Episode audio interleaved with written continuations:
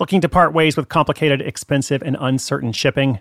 Give your business the edge it needs with USPS Ground Advantage shipping from the United States Postal Service. Keep everything simple with clear upfront pricing and no unexpected surcharges. Keep things affordable with some of the lowest prices out there. And keep it all reliable with on time ground shipments. It's time to turn shipping to your advantage. Learn how at usps.com/slash advantage.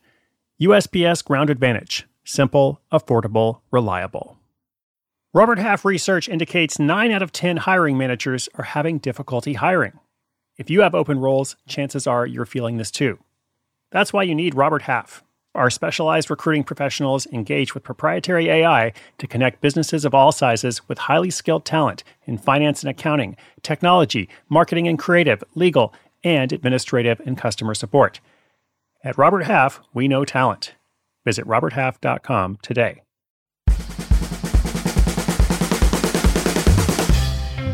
Hey there, what's up? You are listening to Side Hustle School. I'm Chris Guillebeau, and today's story is one of the ones that I first heard about probably six months ago when I first began planning the show. There were a few stories that really stood out.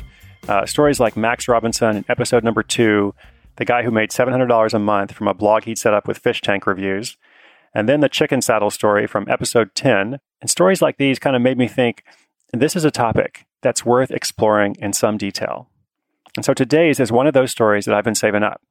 It's about how a Los Angeles man makes more than $5,000 a month renting out cars he doesn't own. And I'll tell you exactly how he does it right after this. Hey, Fidelity. What's it cost to invest with the Fidelity app? Start with as little as $1 with no account fees or trade commissions on U.S. stocks and ETFs. Hmm, that's music to my ears. I can only talk.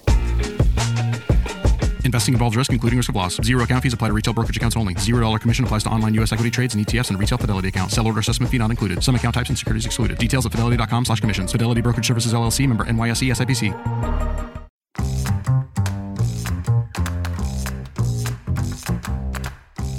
No matter where you are, you've probably heard about the sharing economy. There's a service or app for just about everything these days. You can get paid to lend a set of tools to a neighbor you've never met. You can invest in a crowdfunding project led by strangers on a different continent. And now, several services let you rent out your car by the hour, day, or week to someone who needs it. If you have a car that you don't drive every day, it's one of the easiest ways to make some extra cash. Well, in Los Angeles, Tassir Ahsan took this hustle idea several steps further. After creating an account with Turo, one of the sharing economy services that operates as a middleman between renters and car owners, he quickly learned how to optimize his price and listing details to bring him just about as much business as he could handle. Within a short period of time, his car was being rented an average of 29 days every month, so essentially all the time. Factoring in insurance and other costs, he was making more than $1,300 each month simply for communicating with renters via email and managing the occasional airport pickup. But that's when he decided to raise the stakes. Now, some of us in this situation, if we were a little bit creative, we might think of acquiring another vehicle, or maybe even two if we were really ambitious. But Tassir decided to lease an entire fleet of cars, 16 to be exact, and listed them all for rent. Now, each time he did this, he took care to price low for the first few rentals to ensure that they would be rented quickly and could generate immediate positive reviews. Then he gradually upped the price as the demand for his vehicles increased. He was also smart about which kinds of cars he selected. Based on his research, he noticed that the best opportunities were either at the low end, for renters who wanted the cheapest possible cars, or the high end, people who wanted to drive a nice car or an SUV, perhaps for a weekend outing or to impress a date. Tassir structured his car acquisition accordingly, choosing a few expensive cars and half a dozen cheaper ones. Now, in fact, he did have one advantage. He got the cheaper ones during an incredible promotion when the manufacturer was overstocked on a particular model, the Chevrolet Cruze. Imagine leasing a Chevy Cruze for $18 a month and renting it out for $35 a day, he wrote in a blog post. You don't have to imagine it because that's pretty much what I'm doing. To make it all work, he found a partner at an airline parking lot who would handle many of the pickups and returns for renters visiting from out of town. Leasing 16 cars might seem like a pretty big commitment for a side project, and indeed it is. But once Tassir did the math based on his initial experience with one vehicle, he knew it would turn a profit, or at least he was fairly confident. And so that's when he began renting the second, the third, the fourth, all the way up to 16 cars for his entire fleet.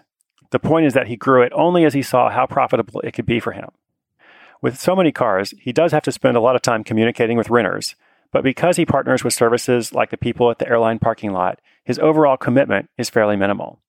The only challenge is when he wants to use one of his cars for himself. Which one does he choose?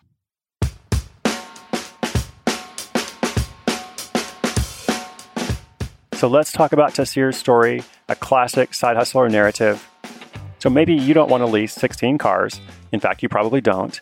But this is the kind of thing that's fun to explore. It's low risk as you're experimenting with side hustles. So, say this service is available in your area or a comparable one, and you have a car. Why not set up a profile on that service and rent your car out a few days a month and see what happens? Or think about if it could work for you to lease or buy or somehow acquire an additional vehicle to do it with. Now, I'm not saying that there's not time and money associated with that. I'm just saying if you compare this with any other startup, the stakes are extremely low. Even if it didn't become the wild success that it did for Tassir, you wouldn't be out a lot of money and you'd also have a pretty good story. Now, pay attention as well to Tassir's lesson on acquiring cars for low end renters or for high end renters, but no one in between. This makes perfect sense if you think about it. Most people, if they go to rent a car, if they want a nice one, then they have various preferences. They're willing to pay more. If they don't want a nice one, then they probably don't care, and they probably want the lowest possible price. And this applies to a lot of industries, much more than just car rentals. So just remember the middle is mediocre, average is boring. Now, again, I, I mentioned the part in the middle of the story about his fantastic once in a lifetime lease deal, where he was able to rent this particular model of car for $18 a month.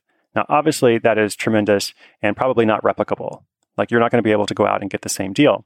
But that's okay because stuff like that kind of falls in the nice work if you can get it category. Like, it's awesome for him, but keep in mind, not every one of his vehicles is leased at that incredible rate.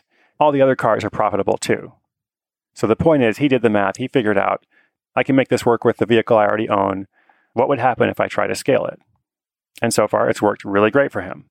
Now, I have to say, I love this story, so I got a little bit curious and started looking into this myself. I looked up Turo and a couple other services in my area and thought about doing some tests. My problem for now is that I have too many hustles, and I actually have a career as an author that I'm trying to focus on, as well as this show. But you never know. I may need to borrow a 16 car garage before the year is over.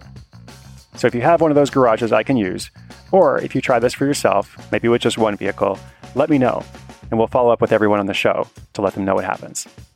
And if you're listening to this and you think, well, that's totally crazy, you may very well not want to lease a dozen cars, or maybe even one. But if you listen to these classic hustler stories and you begin to apply the same kind of creative thinking to your own hustle, that's when you'll see results. Remember, inspiration is good, but inspiration combined with action is much better.